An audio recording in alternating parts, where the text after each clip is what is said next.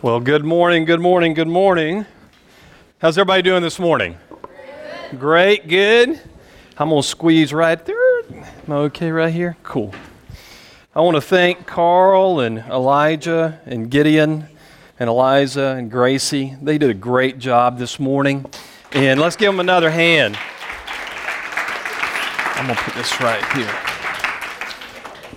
Our fearless leader, Ryan, obviously is not here this morning. He and Megan are out of town. Casting Crowns is up for several awards for the K Love Awards. And so uh, that's exciting to hear what will happen there. Uh, they will be back tomorrow. And uh, how many of you are going to be involved with VBS? All right, awesome, awesome. It's going to be a great week. I want to encourage you to get a lot of rest. It's going to be an awesome week to see what God will be doing. God's always at work, and uh, it's going to be an exciting time. And I'm looking forward to spending this week with you guys and ladies and all these young kids that'll be here learning about the Lord. If I were to ask all of you in this room uh, if you have ever heard the name Pat Tillman, more than likely, most of you would not, except if you're my age. And Charles is raising his hand back there. Um, that he, anybody else ever heard of the name Pat Tillman? Pat Tillman was, was a young man who uh, played college football for Arizona State. He was drafted uh, by the Arizona Cardinals in 1998. He played about three years, four years of professional football, was making millions of dollars. But right after 9 11 happened, Pat Tillman was so moved with what had taken place here in our country um, that he left the NFL to join the Army. Pat Tillman decided to go in to the military to serve his country. He left a lifestyle that gave him millions of dollars to go into the army where he was making about $18,000, if you can imagine that. Pat Tillman, the story about Til, uh, Pat Tillman is so incredible that Sports Illustrated back in 2004, uh, the unfortunate thing about Pat Tillman is he died.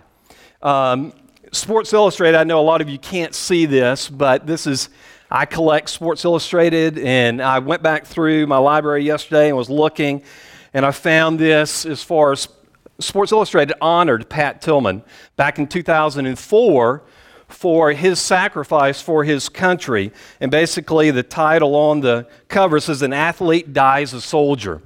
Pat Tillman was a man who when he played college football and not only playing sports, but in his family, among his friends, and uh, as far as in the military, had a big, big impact in people's lives.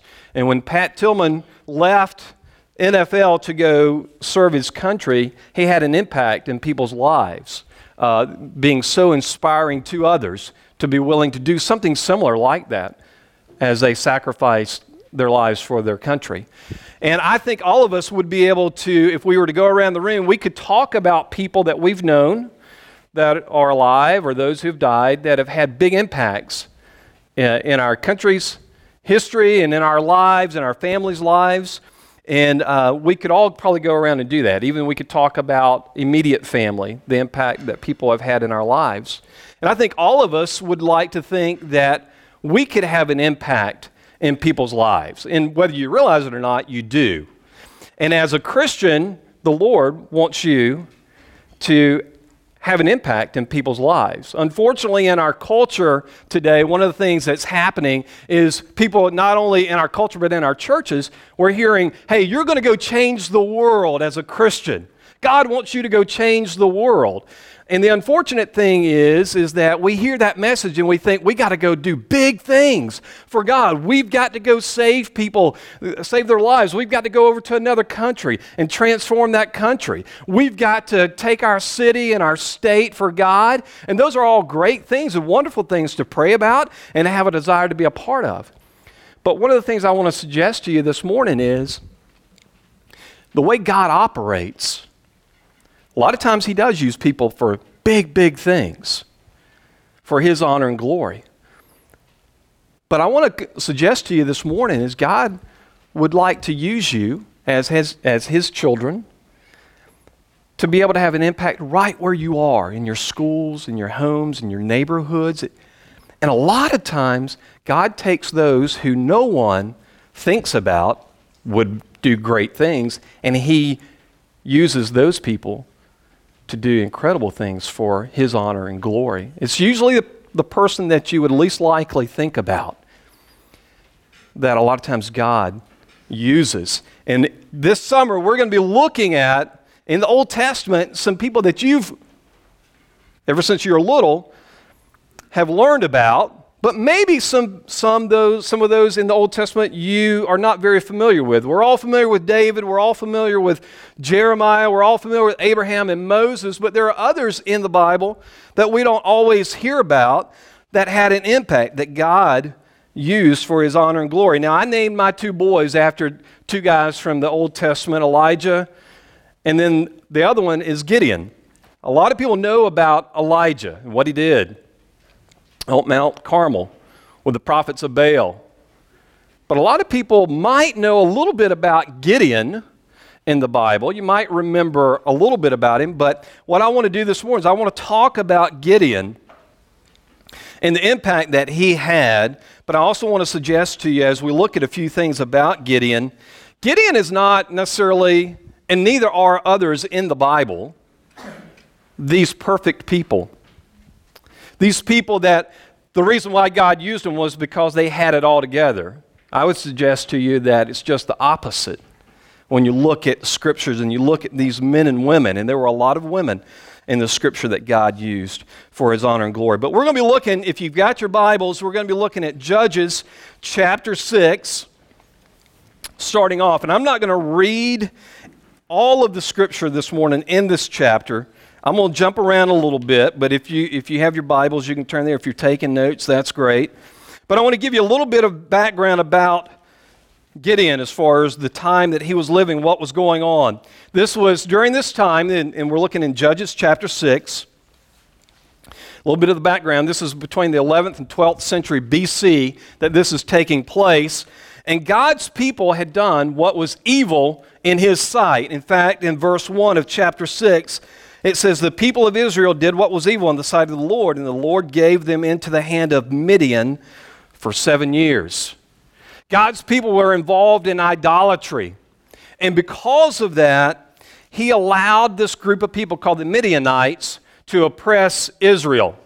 Now, the scripture goes on and talks about how the Midianites were numerous. They were, uh, the scripture compares them to like locusts there were thousands upon thousands of these people, and they would camp around the Israelites. And as the Israelites would grow their crops and have their sheep and all this type of stuff, the Midianites would just come and take whatever they wanted steal it, consume it. And this went on for seven years. And the people of God cried out to him consistently. But for seven years, if you can imagine, you've worked hard and someone comes along and steals from you constantly. And not only that, but the people of Israel were scared to death of the Midianites. They would hide in the mountains, in the caves, because of the Midianites. All of this was because God's people had disobeyed him and were worshiping other gods. And God eventually sends, he hears the cry of his people and he sends a prophet to tell the people, hey, you have disobeyed, I have delivered you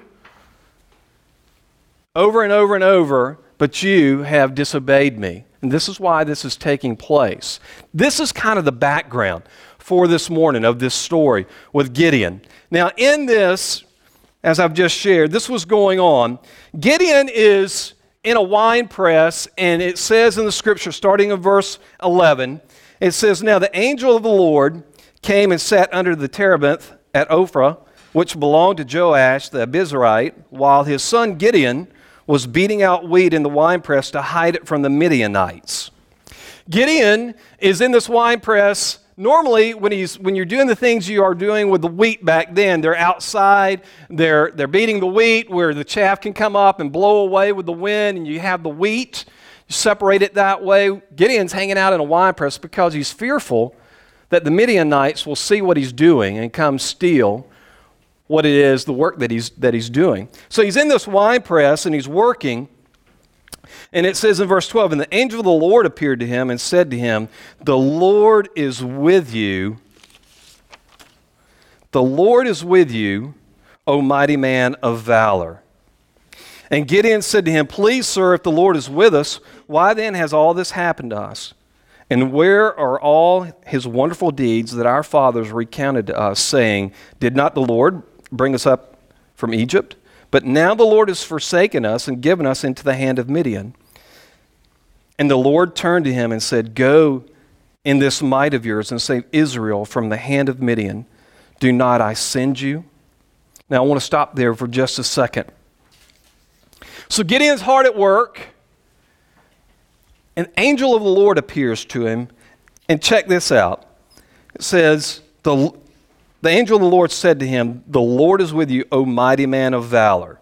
Now I imagine if the Lord, angel of the Lord appeared to you today and you're in your bedroom or you're outside cutting the grass and or maybe you're sitting down after you're working hard and angel of the lord comes to you and says something to you i don't know many of you who would go that's right you got the right man i am a mighty man of valor i am the man you got it god most of us be like who are you talking me be like are you serious we'd be looking around like who's he talking to we'd probably be scared to death more than anything but he says this to gideon and Gideon starts off, and he, how does he respond? Not with thanks, not with out of worship, not out of any of, but he starts complaining. He starts saying, Things are bad. Where is God? He's not with us. Why has all this stuff happened? And I don't know about you, but a lot of times in my life, when things are not going great, that's my attitude. Where's the Lord? I thought he was with me, thought he loved me. Why would he allow these bad things to happen to me? And all of these things that were happening to Gideon and his family and the people of Israel were horrible. They were not great. And so he's responding with an attitude of, Why are you letting this happen? The reason why that was happening, remember, was because of the Israelites' sin. And the thing I, first thing I want to suggest to you this morning is a lot of times in our lives, God allows, and you know this because more than likely you've been through some tough times. God allows us to go through tough times. It's not always because we've sinned, although it can be that, but God allows us to go through difficult times because of what He is going to do in us and through us in all of the circumstances. But God, a lot of times, will use difficult times in our lives. I don't know how many of you have ever had this happen. You do something that your mom and dad have told you over and over not to do, and you wind up getting hurt. How many of you have ever done that? You, every one of you better raise your hand right now because you're lying. All of y'all, your parents have told you, don't do this, don't go down the stairs. You need to do this this way. Wait, let mom hold your hand. Let me do it. And you go off and you do your own thing, and what happens? You get hurt something bad happens. But guess what? Hopefully, you learn from that experience. Now, mom's not up at the top of the stairs, or dad shoves you down the stairs and goes, See, now that's what can happen. He doesn't push you down so you can learn a lesson. But, but, there are times when you're disobedient, I'm going to do it my way. Bad things can happen, but you learn an important lesson. So that's one of the things that we, we can see here, and we're going to see in this passage, is that though there are very difficult times, Gideon's going to learn something. Now, C.S. Lewis, I know many of you have heard of C.S. Lewis. He had this quote. This is a pretty cool, cool quote. He says, God whispers to us in our pleasures, He speaks in our conscience, but He shouts in our pains. It's his megaphone to rouse a deaf world. A lot of times, if you don't know this, you will come to find this out. A lot of times, in very difficult times, God is using our pain, our difficulties, to get our attention. To get our attention. So we see that Gideon's like, Where you been? What's, why has God not been with us? And in verse 14, And the Lord turned to him and said, Go in this might of yours and save Israel from the hand of Midian. Do I not send you? And he said to him, Please, Lord, how can I save Israel? Behold, my clan is the weakest in Manasseh, and I am the least in my father's house. Again, Gideon, how am I going to do this? I am the least. How can I save Israel? My family, listen, Lord, my family's not powerful and influential. They don't have a lot of money. They don't have a lot of, you know, voice in our community. You're talking to the wrong guy. And I'm the least in my family. I'm the least in my family. See, God sees, what we need to understand is that when God calls you to do something, he's, He knows what He's going to accomplish, and He sees more in you than what you see and He's going to equip you to do what He's calling you to do. Some of you, He's going to call some of you, it might be one of you in this room, to be a witness in your school for the Lord. And I don't mean standing on the cafeteria table or whatever and doing, you know, with a megaphone, but I mean in how you live your life, the friends that you make. And you might be scared to death. There might be something in your job there might be something in your college where you go to that God's going to call you to do, to maybe to lead a Bible study, maybe to be a leader in the classroom, maybe whatever it might be. God's going to call you to do something, but He's not going to leave you to do it on your own. He's going to equip you. And that's important to understand is that God doesn't leave us alone. He equips us. And He may call you to something that you're kind of like, you have no, I mean, when I was in middle school, I was very shy. I played sports, but I was very shy. I would not, I'd take a zero. Some of you, I've told you this, I'd take a zero on a book report. There was no way in the world I'd get up and speak in front of 30 people in my classroom. Teacher'd say, Mark, you're going to get up and do? Nope.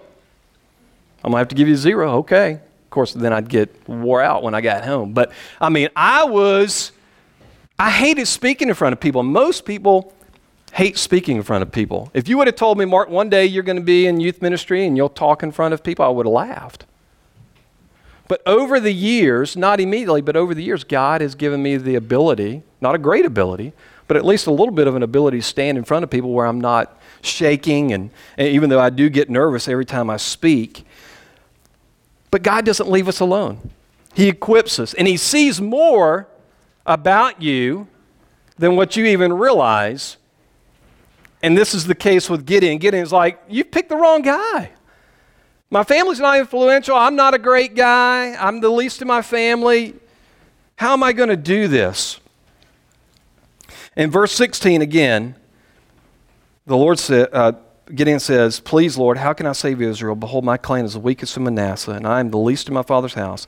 And the Lord said to him, But I will be with you, and you will strike the Midianites as one man. God confirms his presence to Midian. I'm going to be with you, and you're going to defeat the Midianites. A promise. He confirms his presence, and he also makes a promise. If you've been in this church, particularly in the children's ministry, you know one of the quotes that has been here for a long, long time God is a promise maker and a, and a promise keeper. But again, I don't know about you, but I know there have been times when people have made promises to me, and even though I know, knew them to be to keep their promises, I still there are times when I've been nervous, like, are you sure about this? And I think this is what, I don't think, I know this is what was going on with Gideon. But here's the thing. So God confirms his presence and he makes a promise. But here's an interesting thing that God calls Gideon to do. The main thing, one of the things that Gideon had to do was he needed to get his spiritual life, he needed to get his life right with the Lord. He's looking at his circumstances and he's coming up with all of these excuses of why he can't do what God's calling him to do. And God's making his promise and he's telling him, I'm going to be with you. But then God calls him to do something pretty radical. Something that Gideon has to do before he's going to go into battle with the Midianites. And this is in, in chapter 6,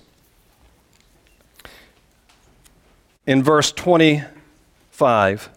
It says, That night the Lord said to him, Take your father's bull and the second bull, seven years old, and pull down the altar of Baal that your father has, and cut down the Asherah that is beside it, and build an altar to the Lord your God on top of the stronghold here with stones laid in due order. Then take the second bull and offer it as a burnt offering with the wood of the Asherah that you shall cut down. So Gideon took men of his servants and did as the Lord had told him. But because he was too afraid of his family and the men of the town to do it by the day, he did it by night. So God says, Here's the thing you're going to do this. I'm calling you to do this. You're going to defeat the Midianites, but there's something that you need to do before you even get started you need to deal with at home in your life. Because, see, Gideon's family, they were idolaters. They worshiped Baal. And the town that they were in worshiped Baal. And so God says something radical to him. He says, But this is what you need to do first. I want you to go and I want you to tear down this altar. Now imagine this is not only what your family worships, but the townspeople worship. I want you to notice Gideon's obedient, but he goes at night because he's scared to death to do it during the day in front of everybody. And he goes at night and he tears it down. Now, here's the point Gideon had an issue in his own heart. He was also part of, at least in his family, part of idol worship. And God was calling him to tear down the idolatry or deal with the idolatry in his own life. And one of the things I want to suggest to you is God doesn't wait till we become perfect people to use us. But He does want us to deal with the things of our heart as He's using us and as He will use us. And all of us in this room are guilty of idolatry. Yours truly. See, for a long time in my life, sports was my idol. I loved sports, talked about sports, played sports, played football for 12 years, played baseball probably for 12 years, went to college thinking that I was have opportunity to do that. I ate, drank, and slept sports. That's all I thought about. And I had to deal with that idol in my life. And I've had, I've had different idols in my life that I've had to deal with, that God has called me to deal with in my life. And He's going to do that for you. For some of you, it's education. That's your idol. Got to get a 4.0. I've got to go to this school. I've got to get this job so I can make all this money, so I can live this lifestyle. For some of you, that's your idol. Some of your, your idol is sports. Some of you, your idol is boyfriend or girlfriend.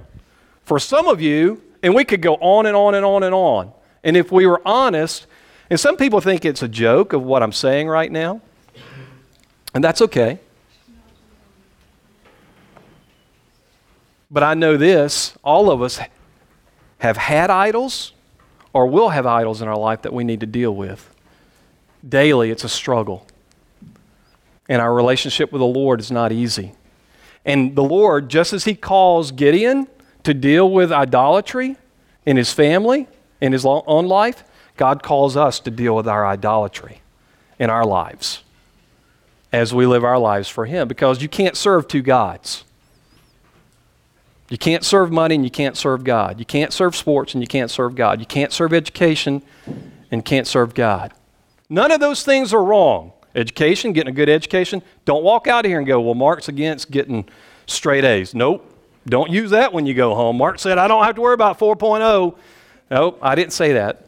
I didn't say don't worry about grades. I didn't say don't worry about doing well in life. But it can be a struggle. And it was a struggle in Gideon's life. And God called him to tear down this altar before he went off to do what God had called him to do. So he had something to take care of. And I want you to understand God, uh, that Gideon is not a godly guy. He's not the pastor's son, you know, this perfect preacher's kid or anything like that. He's not a born leader. Oh, he's a, he's a born leader. We hear that a lot. No, that's not true. Those things are learned. Those things come with hard work. Gideon's not from an influential family. His parents aren't rich and famous. He's weak. He's scared to death. His family's into idolatry. He's a coward. He goes at night. At least he's obedient. And that is important to see. He's obedient. But he's scared to death to do. Now, after that happened, the next morning, the townspeople wake up and they see their altars destroyed. They are mad, mad, mad. And they go to Gideon's dad and they find out that it's Gideon who did that and they want his head. They want him to die. Gideon's dad tells him, tells the town people, well, if Baal is really a god, let Baal take care of him. Is basically how the father responds to that. But they are mad. Gideon was obedient, scared to death, but obedient. And the people are really, really hacked off at him. So, in the last part, and we're almost through, hang with me. The last part of this, after that happens, and after Gideon's dad deals with those who are wanting to kill Gideon, it says in verse 33 of chapter 6, it says, Now all the Midianites and the Amalekites and the people of the east came together, and they crossed the Jordan and encamped at the valley of Jezreel. But the Spirit of the Lord clothed Gideon, and he sounded the trumpet, and the Abiezrites were called out to follow him. And he sent messengers throughout all Manasseh, and they too were called out to follow him. And he sent messengers to Asher and Zebulun and Naphtali, and they went up to meet them. Then Gideon said to God, If you will save Israel by my hand, as you have said, behold, I am laying a fleece of wool on the threshing floor. If there is dew on the fleece alone, and it is dry on all the ground, then I shall know that you will save Israel by my hand, as you have said. And it was so. When he rose early the next morning, he squeezed the fleece. He wrung enough dew from the fleece to fill a bowl with water. Then Gideon said to God, Let not your anger burn against me. Just let me speak just once more. Please let me test just once more with the fleece. Please let it be dry on the fleece only, and on all the ground let there be dew. And God did so that night, and it was dry on the fleece only, and on all the ground there was dew. Gideon is, he's been told by God, I'm with you. You're going to do this, almighty man of valor. You're going to, do, you're going to strike down the Midianites. He calls these people together to go into battle, and then Gideon, right before the battle, say, All right, God, if you're really going to deliver them into my hand, I need you to do this. I need you to do this. I need you. And it's interesting, in the passage, the word is used God. Earlier in the passage, chapter 6, he's talking, he says, he's responding, he uses the word Lord. But here in the Hebrew, it's like almost, okay, Supreme Being, do some tricks for me. Make, let me make sure that you're really going to be with me. Do this with the fleece. If it's wet and the, and the ground is dry, awesome. Oh, by the way, just one more thing. Let's do it the other way. If it's wet and everything else is dry, cool. I'll know you're with me. I know it's going to happen. Guess what? God, this is pretty awesome about God. God is patient with Gideon. See, Gideon should have been, the Lord has told me he's with me, he's going to be with me, he's made a promise. But still, there's, a, there's this fear, this doubt, this. And Gideon says, Hey, could you show me one more time you're going to be with me? Well, what you need to know is God is patient with you in your walk with Him. See, it'd be easy for God to go say, Forget it. I'm done with you, Gideon. I've told you several times. You keep questioning. You want to sign all of these things. Forget it. You're not my man. God doesn't operate that way. God is patient. He's patient with you. In your questions, in your doubts, in your fear, in your disobedience, in all of these things, God is patient. He's long suffering. He loves you. And again, what He's calling you to do in your life to live for Him, He's not going to abandon you. And when you screw up, when you are disobedient, God doesn't abandon you. We don't have a God like that. He's an awesome God, He's a faithful God. And the thing that you need to know is that He is so patient with us as we grow in our relationship with Him. A lot of you think, man, I mean, and some of you have been in this church all your life. And there are still things that you're struggling with, and there are things that you're kind of like, Am I really a Christian? Do I really love God? I know all this information up here, but is it translating in my life? How I'm living my life out? And for some of you, that's the case. But you need to know that God is patient. He loves you. He knows that you don't have it all together. And you never will have it all together until the day that you go to be with Him. There are no perfect Christians. That's important for you to understand. God doesn't use the perfect person, God uses the weak. God uses the imperfect. God takes somebody like Gideon, and we're going to see as we close that success, quote, success in life, really, success in the eyes of God come through His power, His strength, not yours, but His. Check this out. The last part, and I'm skipping on down to chapter 7. It says in verse 1 Then Jerubbaal, that is Gideon, and all the people who were with him rose early and encamped beside the spring of Harod. And the camp of Midian was north of them by the hill of Moreh in the, in the valley. The Lord said to Gideon, The people with you are too many for me to give the Midianites into your hand, lest Israel boast over me, saying, My own hand has saved me.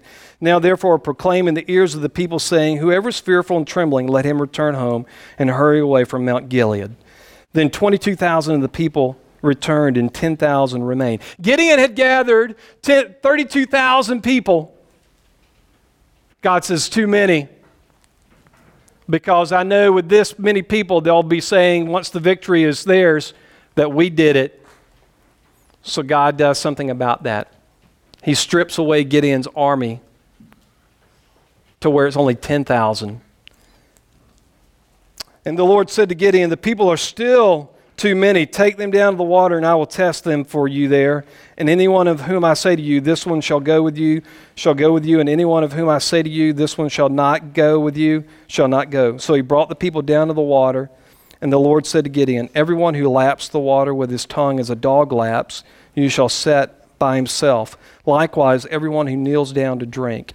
And the number of those who lapped, putting their hands to their mouths, was 300 men, but all the rest of the people knelt down to drink water. And the Lord said to Gideon, Check this out. Hang with me. We've got two or three minutes. We're almost done. And the Lord said to Gideon, With the 300 men who lapped, I will save you and give the Midianites into your hand, and let all the others go, every man to his home. So the people took provisions in their hands and their trumpets, and he sent all the rest of Israel, every man to his tent, but retained the 300 man, men, and the camp of Midian was below him in the valley. Now, here's the thing in closing 32,000 people, it's easy to go into battle. Have confidence. 22,000 people get taken out of your army by the Lord, we still got 10,000. Strips it down, the Lord strips the army down to 300. Guess what? They're going up against 135,000 people. 300 versus 135,000. Not good odds. Basically, for every Israelite, it's 435 Midianites. And Gideon takes them into battle, and they defeat the Midianites. See, success would say, or the attitude of we got to be successful, this we got to accomplish it this way. 32,000 will get the job done. But in God's ways, what God wants you to understand and wants us wants me to understand is God's ways are not my ways, and my ways are not his ways. He accomplishes incredible things despite what the world says and how things look in our circumstances because that's who he is. He's a God who wants and deserves the honor and glory. And I can tell you this in your life that when God calls you to do something, whether it's lead somebody to Christ, whether it's start a Bible study, whether it's whatever, you and it's for his honor and glory, he's going to do it in ways that you would never imagine. Never imagine. And a lot of times he's going to take those of you in this room that you don't have an attitude of, look at me, look how great I am, I'm awesome, I'm the best at this, and I, I'm going to be the man that God or the woman that God uses because of who I am. I'm telling you, history is full of God taking people that nobody knows about. The littlest, the, the person that everybody would say he's the idiot in the class or whatever, taking those people ha- who have the least abilities and uses them. And God also takes those who have a lot of abilities and he strips them away from him from them so that they understand anything that I accomplish for the Lord is because of the, uh, the Lord's might, his strength. The key verse in this passage, there are a lot of key verses in this passage, and this is what I'm going to close with, is in verse 34, where it says that the Lord clothed Gideon. In verse 34, it says, But the Spirit of the Lord clothed Gideon, and he sounded the trumpet and the Abiezrites were called out to follow him. That's the key, guys. The key is this the Lord clothed Gideon. That word means he took over, he empowered, strengthened. He took a man who was weak, he became a leader. He took a man who was a coward, he made him into a leader. Took a man who was a part of idolatry, changed his life. but it's because the Lord. Not because of Gideon, but because of the Lord. And so the thing that I want to challenge you with as we close is this Gideon wasn't a perfect man, far from it. He was the least. All of you in this room are not perfect. You never will be. You don't have it all together. You never will. And many of you in this room may feel like, well, God can't use me because of this. I don't speak well. I don't know a lot. Nobody likes me. Well, fill in the blanks. A lot of times, that's who God uses. Not to go change the world necessarily, but does a work in your life and does a work in other people's lives. And I'm going to close with this, and, I, and again, I'm not going to uh, I don't mean to embarrass. I'm, I'm impressed with this, and I've shared it several times. And I'm going to share it because it's encouraging to me, and I hope it's encouraging to you. You know, we had Awaken a couple of weeks ago.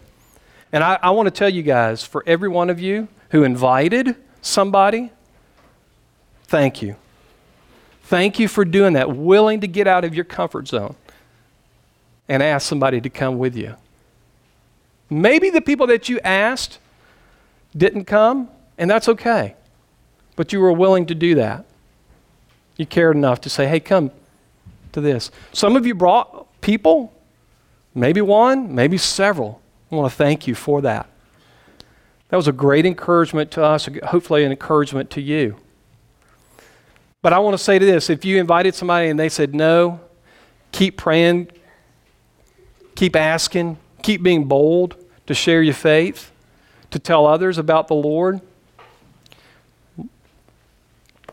We had um, Anna Newton, who brought a couple of ladies, young ladies, with her that gave their lives to the Lord.